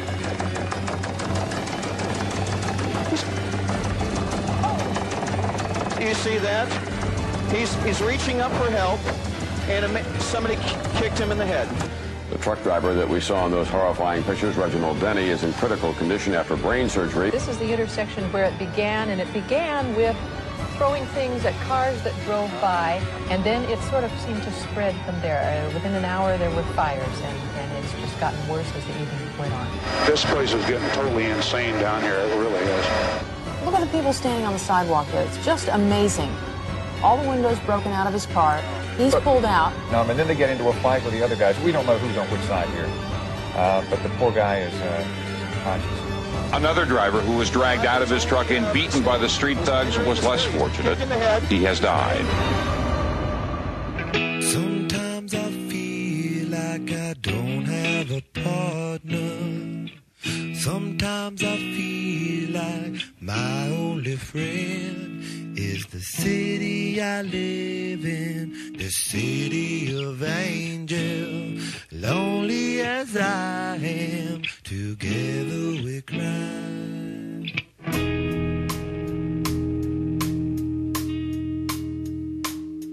I drive on the streets cause she's my companion.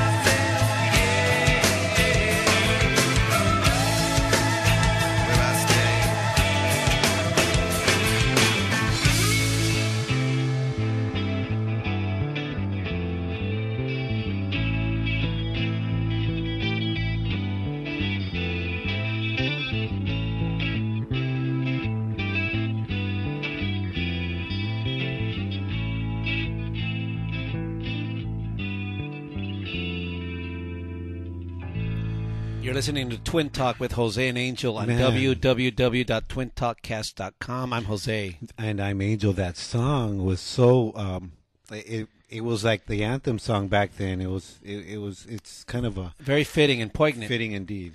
Um, if you have not been listening to us, because but we know you are because everyone listens to Twin Talk. in Tio Luis's garage with us, uh, we are we are immensely honored to have a gentleman who is a um, just a um, uh, a big man here in this area. His Mhm. name is Cecil L. Murray, Reverend Cecil L. Murray. He is currently the uh, chair of Christian ethics in, in the School of Religion at the University of Southern California, but he is most famously known. I, that's fitting because he's famously known for the FAME Church or First AME Church in South LA. AME meaning African Methodist Episcopal Church. This church has been a very influential church in Southern California. Uh, it started with a small congregation and built up to thousands. And now, not only is it uh, uh, is it feeding the word of, of God and, and what have you, but it helps with community services and helps people place people in homes and, and mortgages and, and many things. And uh, you know what, brother? Uh, in our garage right now, we have a man who has a street named after him, Cecil, Cecil L. Murray Circle. So now I know that I can say that. Uh-huh. Uh, la- ladies and gentlemen, uh, Reverend Cecil L. Murray. Thank you, thank you, thank you. Jose Angel, God bless you. It is very kind of you to honor me by allowing me to share on your program and to talk with you from our hearts about something of critical importance to our city. Absolutely. And bef- Awesome. before we continue on that, because it's so important that we talk about it, I think um, I'd like people to know uh, in a, a quick synopsis of what First AME Church and you, uh, what it means to Southern California or South LA. First African Methodist Episcopal Church is the oldest black congregation in Los Angeles, founded in 1872 by a slave woman, Biddy Mason, who fought for her own freedom from the caravan of slaves being brought out. Amazing. Who was given protective custody in Los Angeles County Jail. And then, when the slave master took the slaves back south, with the Emancipation Proclamation, she started the church in her home. It moved as it grew over the years to 8th and Towne, became an historical monument.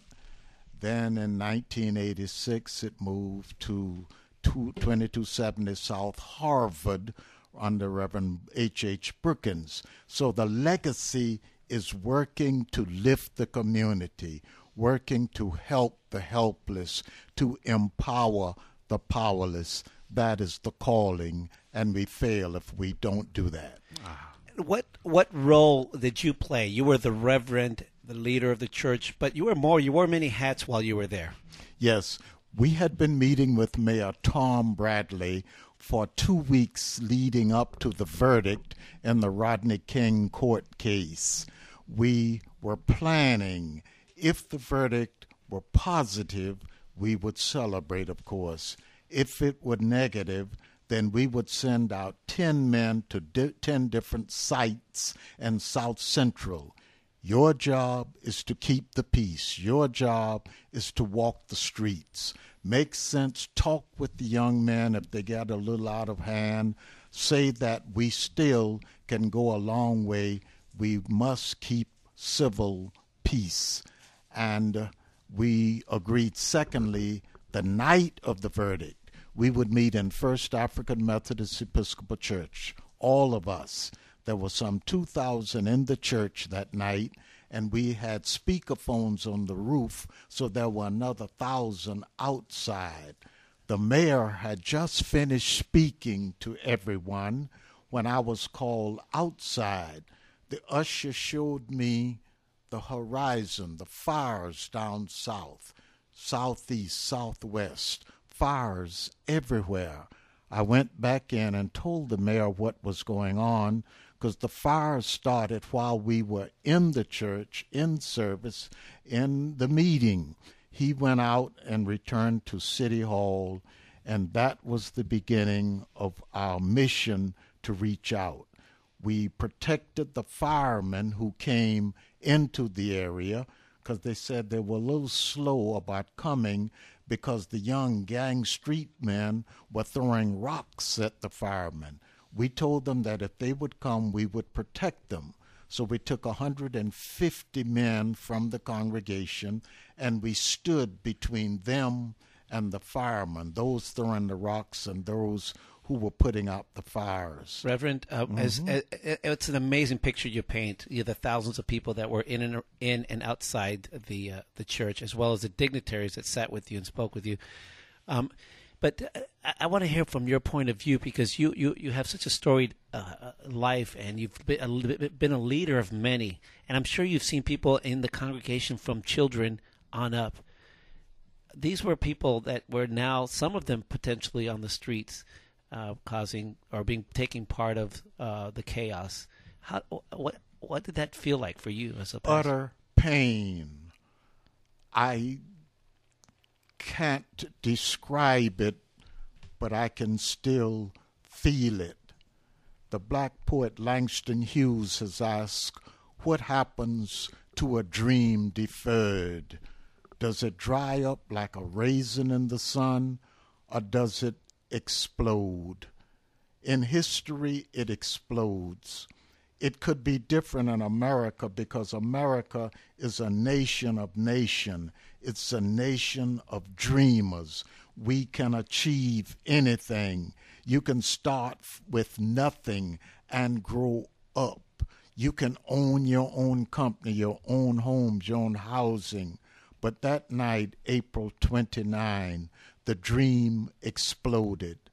The main reason, perhaps, was the police power. And when you look at a civilized culture, if its police power is not civilized, then the dream doesn't dry up, it explodes. And that's what happened. Did you feel any kind of anger? Anger is a word that really does little good. I felt the need that we should fix the problem because the problem isn't people, it's just certain people. Some people are good, some people are not so good. Mm-hmm. At that particular time, the police power was not so good. They were supposed to protect us. And the question comes who will protect us from our protectors? Who will save us from our saviors? So we had to find a way to go from there. The fires were burning. 53 people ultimately were killed. 2,000 ultimately would be wounded. $1 billion in property damage to blacks, to browns, to Koreans. And we were pit against each other. The police power was under the regime of Charlie Parker from his sources, and the present chief was Chief Daryl Gates, his mentee.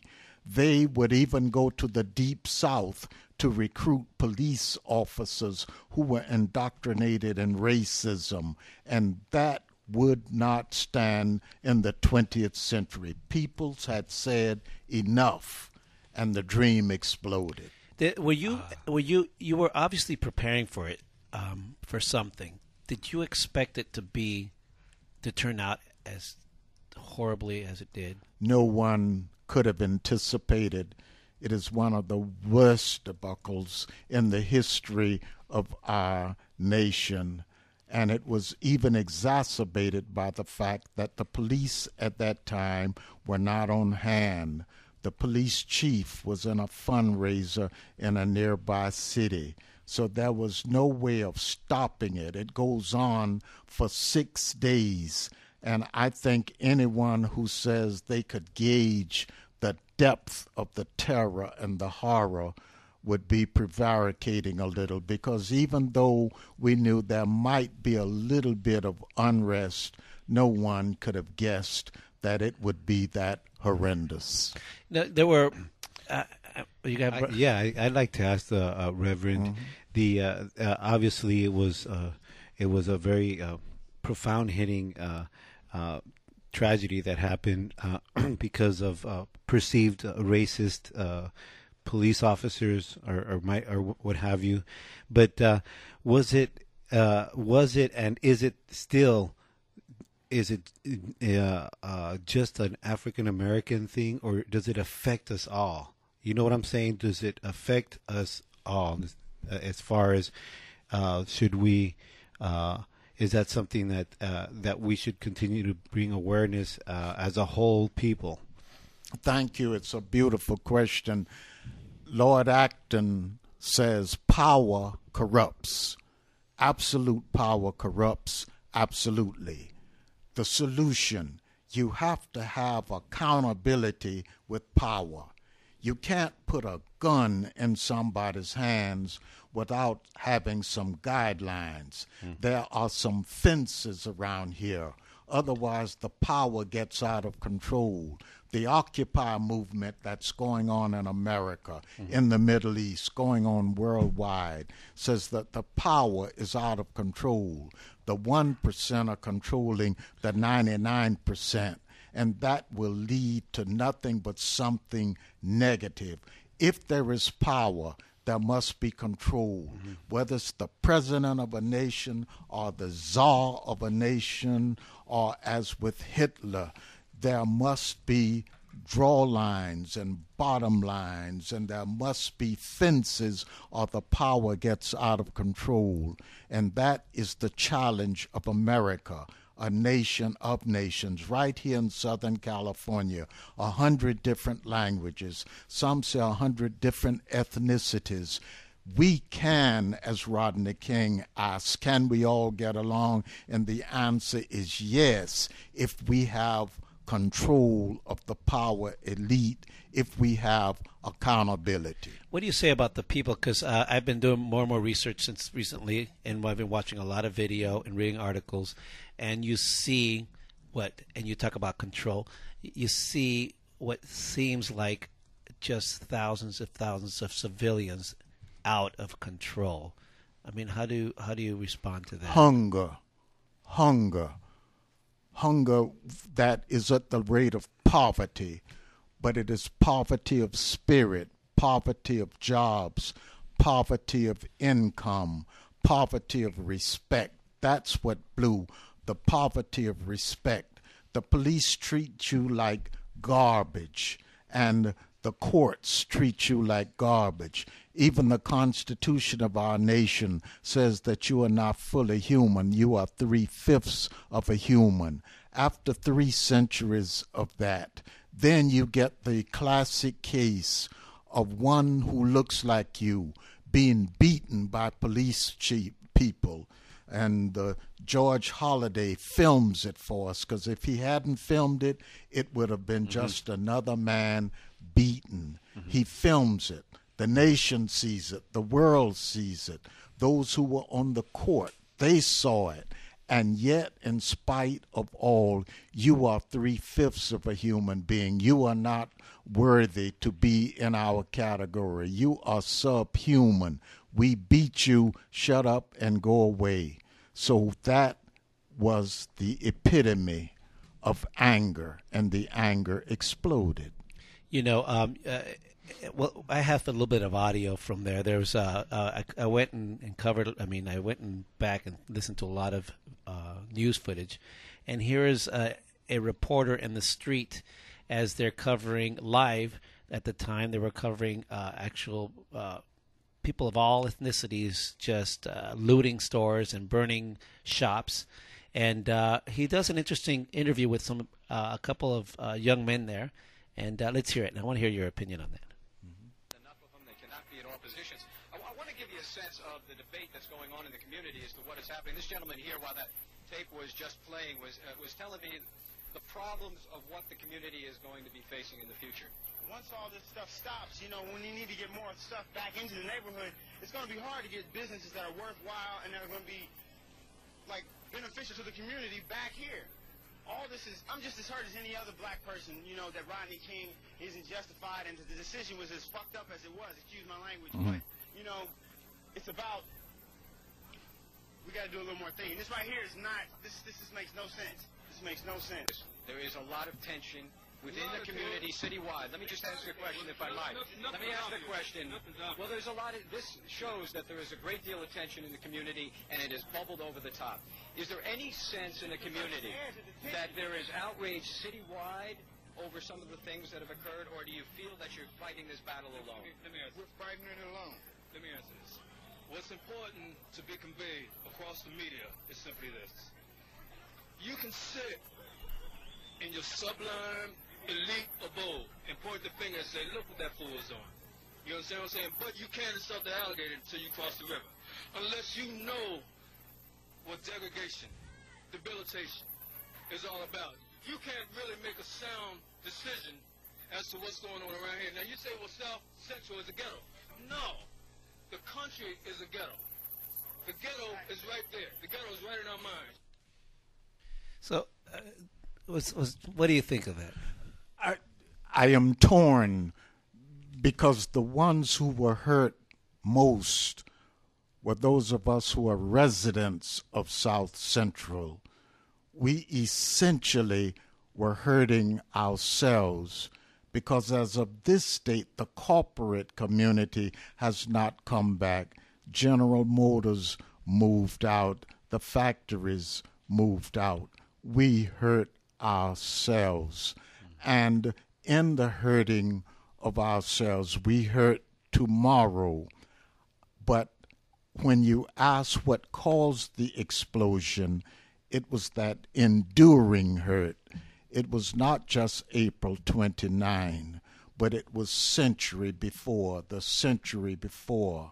America was born in resentment of mistreatment. The Boston Tea Party. Mm-hmm. You're going to tax us, and you're sitting on the other side of the ocean, and so forth and so on. Mm-hmm. Things tend to erupt. No, I would not light a fire. I would not burn down the businesses of my brothers, or of my brothers who were my cousins as Latinos, Hispanics, and so forth, or Koreans.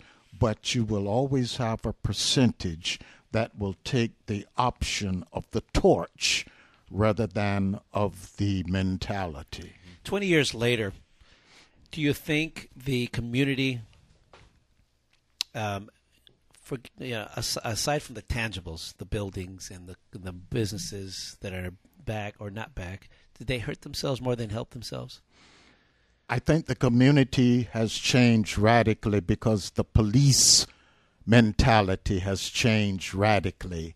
And there are some organizations to which we owe the life of our city.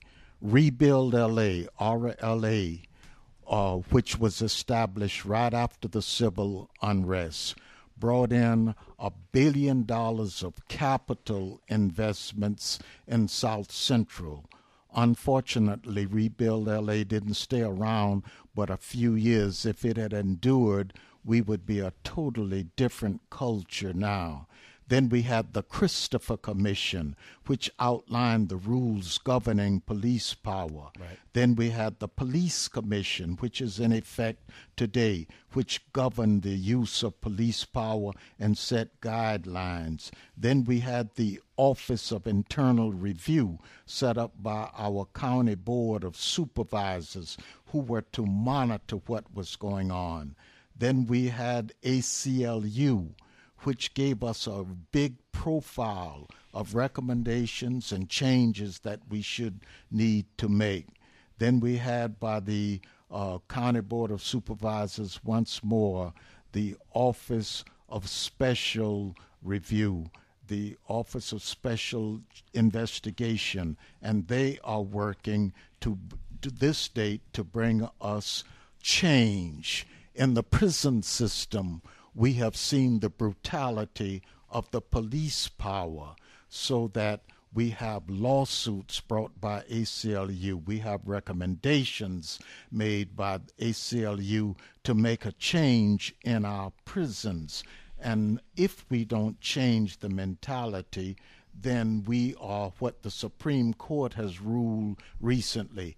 There is inhumane treatment in the prison system. It's got to stop.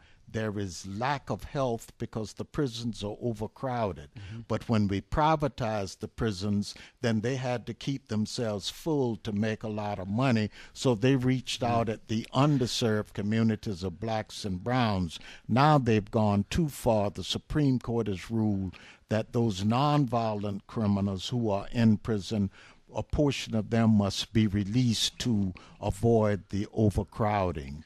They will come out. They a goodly portion, 80% substance abuse, a goodly portion 35% need mental health counseling.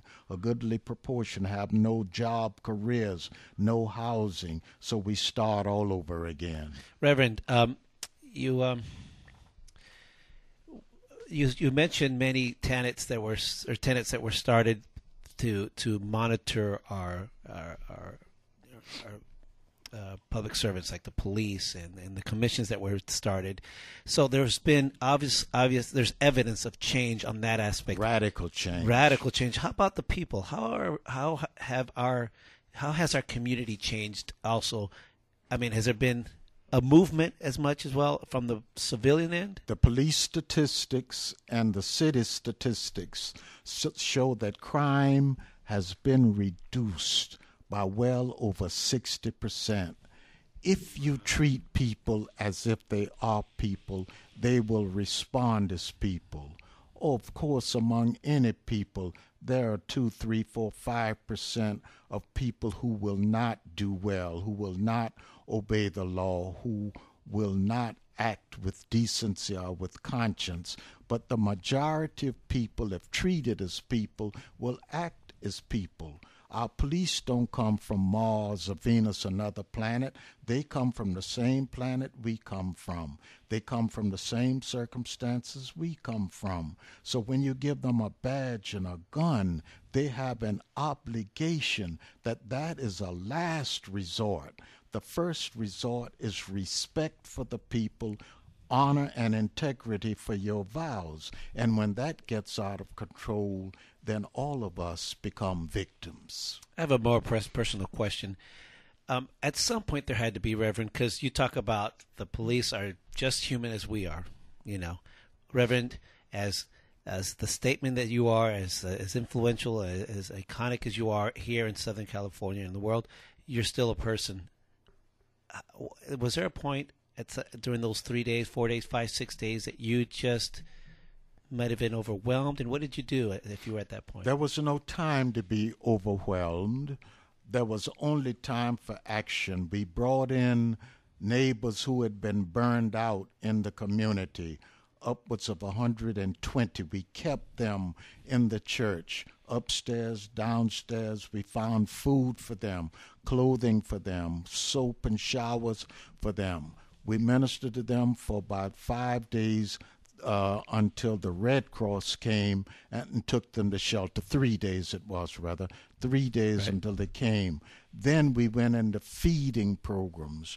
Ron Burkle of Food for Left, uh, uh, right. give, for Less, giving us uh, food, Mattel, toys, clothing from all corners, busload of young adult college students, mostly white, coming from Seattle and Portland coming from San Diego.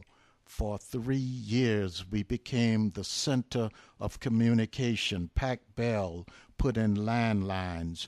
Barbra Streisand started off by giving $50,000 to help with the outreach.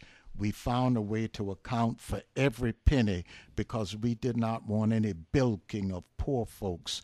But the people rose to the occasion the members of the church, the 18,000, rose up. The church stayed open day and night, 24 hours a day for six months. The wow. community really rose. Eddie Olmos we were with him a few days ago, mm-hmm. the actor. He came with a broom and he swept the area around the church.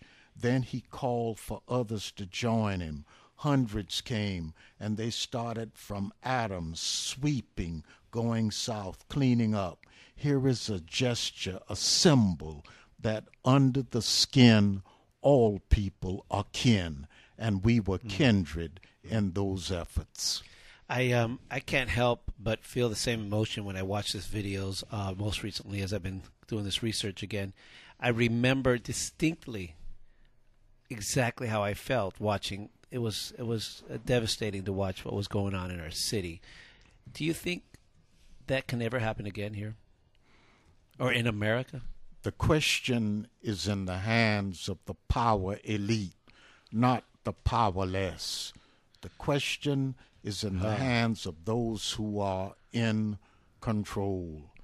Because if you push down on a balloon and you keep pushing down on balloon, soon pop, that balloon, balloon is going to burst. I don't think the typical person wants violence. I don't think the typical person wants war. But the war, if it's caused, is called a just war. The rebellion, if it's caused, is called a just rebellion. I don't even want a just rebellion. Mm-hmm. Therefore, we must push every way to make sure that the power elite respects the powerless and that those who don't have at least have opportunity to have. Otherwise, we will have unrest again. Do you have a question, brother? Uh, n- no. I have one more question, uh, Reverend. Is there, and this could encompass the, your your whole career, is there a mantra or a slogan you live by? I think the best description for our nation of nations, our nation of immigrants, because we are all immigrants, is feel beyond yourself.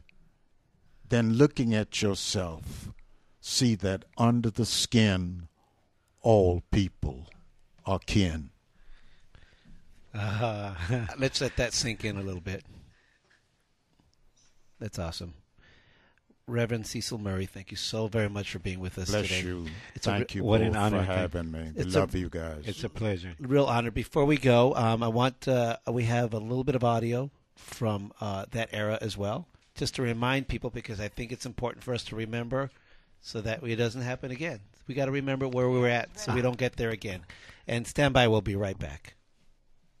There is Reginald Denny. He is the man who was pulled out of his truck, kicked and beaten terribly until he was. We have Bobby Green Jr., who I'm told is one of the men who came to the aid of this truck driver and got him out of there and got him to the hospital. Mr. Green, can you hear us? Yes. Uh, were you one of the people that beat him up? No. All right, so that theory is out the window. Tell us what happened and how you helped this man. Well, I was sitting home watching TV, and um, and I seen this guy getting all beat up. So I'm a truck driver from Norman Trucking, so I just got got out the car, you know, got in my car and went over there and you know helped him. Did you have help? Oh yes, there was a woman right there was on the door, hanging on the door, and uh, he was driving, so he was driving real slow. So I told him to move to move to the side to the other seat so I could take him to the hospital. Beat up as he was, he managed to climb up into the truck, huh? Yes, Now, you're talking about the truck with the red cab and the two trailers. yes, I'll be darned. I hadn't heard that before. He- No. So, so he got back into that cab, and you found him trying to drive away from the scene when you got there, huh? right. What Well- kind of shape was he in, Mr. Green? Oh, he was really, really, really bad, bad shape. Can you describe uh, his injuries to us as best you can? He had big holes under his eyes. His head was busted. Everything. He seemed like he was ready to go uh, unconscious. So, so did you you pushed him over and you drove him in? Yes, Did he say anything to you on the way to the hospital? yes. What? He said, "Thank you, sir, for helping me out." How old a man was he, Mr. Green? Would Uh, you he- guess? He probably was in his 35s, probably. Yeah. Did you ever figure out why he got beat up like that? He was white.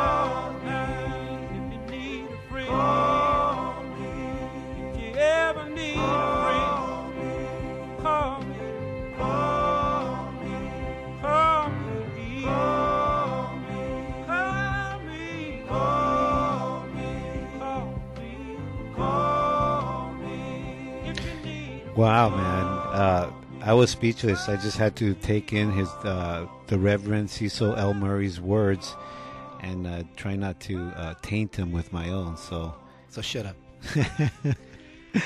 we are honored that the Reverend uh, Cecil L. Murray uh, uh, graced us with his presence and his wisdom. Always, always awesome, awesome conversation. They don't make them like that anymore, bro. Did you know that among all our awesome listeners around the world, uh, the the former uh, sheriff or former police chief to South Gate, who was actually uh, working around the area, uh, not exactly on South Central, but working the border, I guess, kind of like keeping the peace and stuff. Right. Uh, Vincent Avila is listening, and uh, shout out to you, brother. Thanks for listening. You know what? Um, um, like I said to the Reverend when, when he was here, I remember, uh, remember those three, four, the first three, four days were just awful of the uh, uh, during the uh, L.A. riots. It was hard not to watch it. You like wanted, you were glued, and you were listening on the radio, and it was very sad. I remember I, I actually put a little white flag on my, because I was afraid on my car antenna. I remember that. Yeah, we used to drive with white flags so people wouldn't get. uh, Yeah. yeah. And you know, I what really remember people even in our neighborhood would jump in trucks and say they wanted to go looting. yeah, it was stupid. It was really stupid. Even and I thought it was ridiculous. You know, I mean, this is awful. And uh, the sad thing is watching uh, uh, Reginald, Reginald Denny, Denny. and he wasn't the only one that was pulled out of He was out of that truck uh, company over in Azusa. Right, uh, Ready Mix. But you know what? The, just 20 minutes later, there was another uh, produce truck that was pulled over just in the near that intersection, or right up to it. Mhm. Guy got pulled out. They took all the stuff out the back of the truck, beat him, and that guy died. You know, and uh, 53 people died. And you know, most of the people that died were African American and Hispanic. Wow, you know that Ironically. it's it's kind of a trip because it you eh, at the time I did feel all of a sudden I was sad and and it was somber and and it was disgust, but on the same token I felt almost responsible as well because they're my Why you know because we're all one we're all brothers and sisters and so it was kind of also I also felt ashamed. You know what's interesting too, though. Um, I've been watching the video of uh, of uh, of uh, Rodney King being beat. Which, by the way, Rodney King is going to be on our show next week talking, Ah. talking about his new book. Um, Rodney King being beat up by those five officers. Um, I look at it What's now. the name of the book? It's- Why they beat me? Rodney King, the riot, the riot within. No, it's called. I knew I shouldn't have turned on that street. Uh, that's funny. Uh, you know what? But to have him, uh, the the way he was beat up, it was brutal. And you know me, I'm typically pro cop. It was brutal. It was brutal. The guy was just beat up. And you know, we I just uh, recently met him uh, last week, and he was talking about that. And he said, "Man, I just wanted to die. I literally wanted to die. He wanted to die because it felt so bad the way we were, they were beating him. Yeah. You know, and they were telling him to calm down. He goes like, he was thinking to himself, "I'm being tased. I can't even stop moving." Yeah. But but the, the the interesting thing is that I also watched footage of him. Remember that the infamous "Can't we all get along?" speech. Yeah. Um, and we'll talk to him about that on our interview when we speak to him on next week's show. He talks about how they had prepared, the lawyers had prepared a speech for him.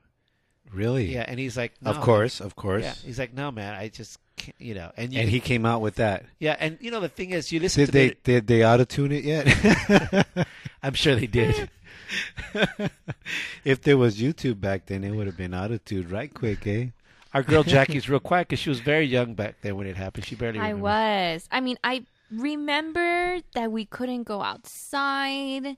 I remember that there was kind of like craziness, but I didn't really know what happened until me myself. I was looking back at the video of it, you know, uh, 20 years later. I didn't even know about Reginald Denny. I didn't even know about the Korean store owners and them themselves holding arms to protect themselves. I didn't know that literally the police retreated and it was like the Wild West. Yeah. I It didn't was- know it was to it that was point. bad. The flashpoint And it was, was all over the news as ev- everywhere. as everyone knows, the flashpoint was on uh, Florence and Normandy, but it really started about uh, half a block uh, away from that intersection where there was a fight that broke out in one of the homes. Um, people had been arguing over the verdict, and it, it, it carried over to the street. The police reacted to it, and they went and responded, and they started arresting people because there was a fight. and People were literally being beat up. It was just a fight. it's a it was long do- time to arrest somebody. It was a domestic situation, domestic dispute that they uh, reacted to. But when they got there, the they, uh, the two factions that were fighting against one another, another turned on them, uh, turned on the police, and they called for for reinforcement. And the the headquarters said, "Dude, uh, the verdict just broke out. Get the hell out of there." And they I- left. And I then, want- uh, the rest, as you know, is history. I want to I want to comment on what the Reverend uh, Cecil Murray said uh, about uh, uh, how if you keep pushing, it's going to blow, and uh, um, that uh, he, he doesn't want to see that happen. I'm paraphrasing, you know, I'm kind of my interpreting my interpretation. Sure. But what he was saying, it was kind of calling us to awaken now uh, uh, and awaken to what can possibly happen that uh, by the power elite that he used those words. Right. So awaken now before it happens. So instead of being kind of idle by watching American Idol, you know, or whatever, I like American awaken, Idol. You know, awaken to it. Well, you know, I'm just trying to rhyme something there. So wake up, everybody. you know um but you know next week uh carrying on with this uh topic we're gonna have um uh the infamous or whatever you want to say uh rodney rodney Don't ask me.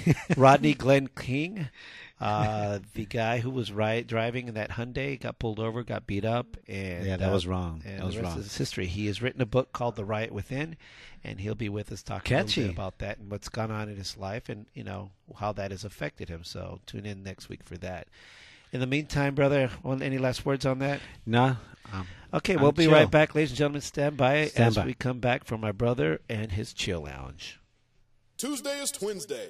Listen to Twin Talk with Jose and Angel at 7 p.m. Kick back and listen.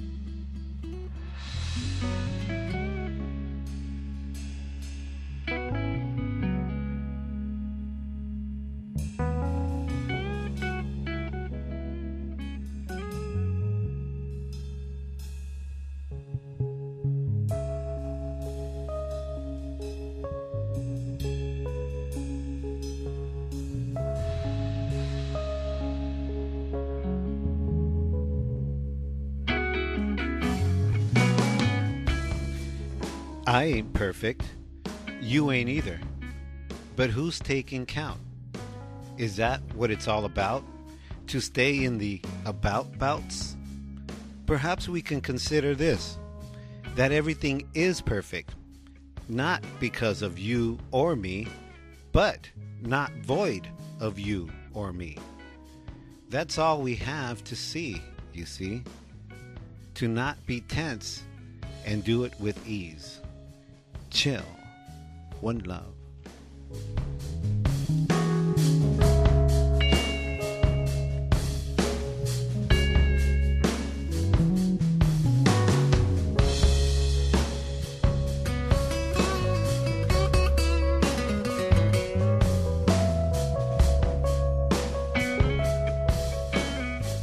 And that is another edition of Twin Talk with Jose and Angel, and that's my brother's Chill Lounge. That's the Chill Lounge every week. Stay for the Chill Lounge and chill. We want to because thank we be chill like we that. want to thank everybody for listening to us once again as we broadcast out of Theo Lisa's garage And- Twin Talk. Yes, and to all our new listeners, because I know we have new listeners, please come back. We love you and get in touch with us on Facebook, Twin Talk Show, and on um, Twitter.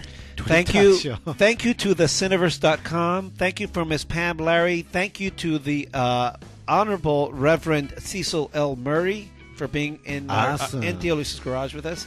Also, want to thank Colleen Williams, who just uh, liked our photo with uh, Cecil Murray that we just posted. Colleen, come to the garage. Yeah, we got to get her on the show. Get on our show. Anyways, uh, tune in next week. But before we do that, I promise I'll be a gentleman. For those of you who enjoyed the podcast so much or want to share it with people, uh, our broadcast so much, you can get it tomorrow on podcast at www.twintalkcast.com or on iTunes. Search Twin Talk with Jose and Angel. Also, tune in next week when we'll have another uh, awesome show with uh, the infamous Rodney King. He'll talk about his new book. But also, until next week, you could always tune in to hear Twin Talk Radio and listen to our our uh, most current podcast streaming with some really cool jams that you won't hear anywhere else. Really cool stuff. Trust me. Push play. All right, y'all. See you next. Uh, listen, listen. We'll be with you next time. Oh, wait, one more thing. I always forget Jackie. Sorry. Why do you Jackie. always forget about me, Jose? I'm sorry, babe. That's so rude. But I think of you all the time. Yeah. I think a It's shower a- shoulder. It's a thought that counts. Uh, shower shoulder. oh God, the shoulder. Another edition of News and Dirty Laundry was awesome with Jackie. Thank you, Jackie. Thank you guys. Thanks for talking about Obama's stick. That was Jose. I was talking about other stuff. Oh. She just couldn't get to the motorcycle erection. She just couldn't get to it. I had another stick. The Reverend about, showed up. We couldn't talk Reverend showed it. up, and I felt bad. I'm like, oh my God. All right, y'all. Tune in next week. Good night, y'all. Shoo!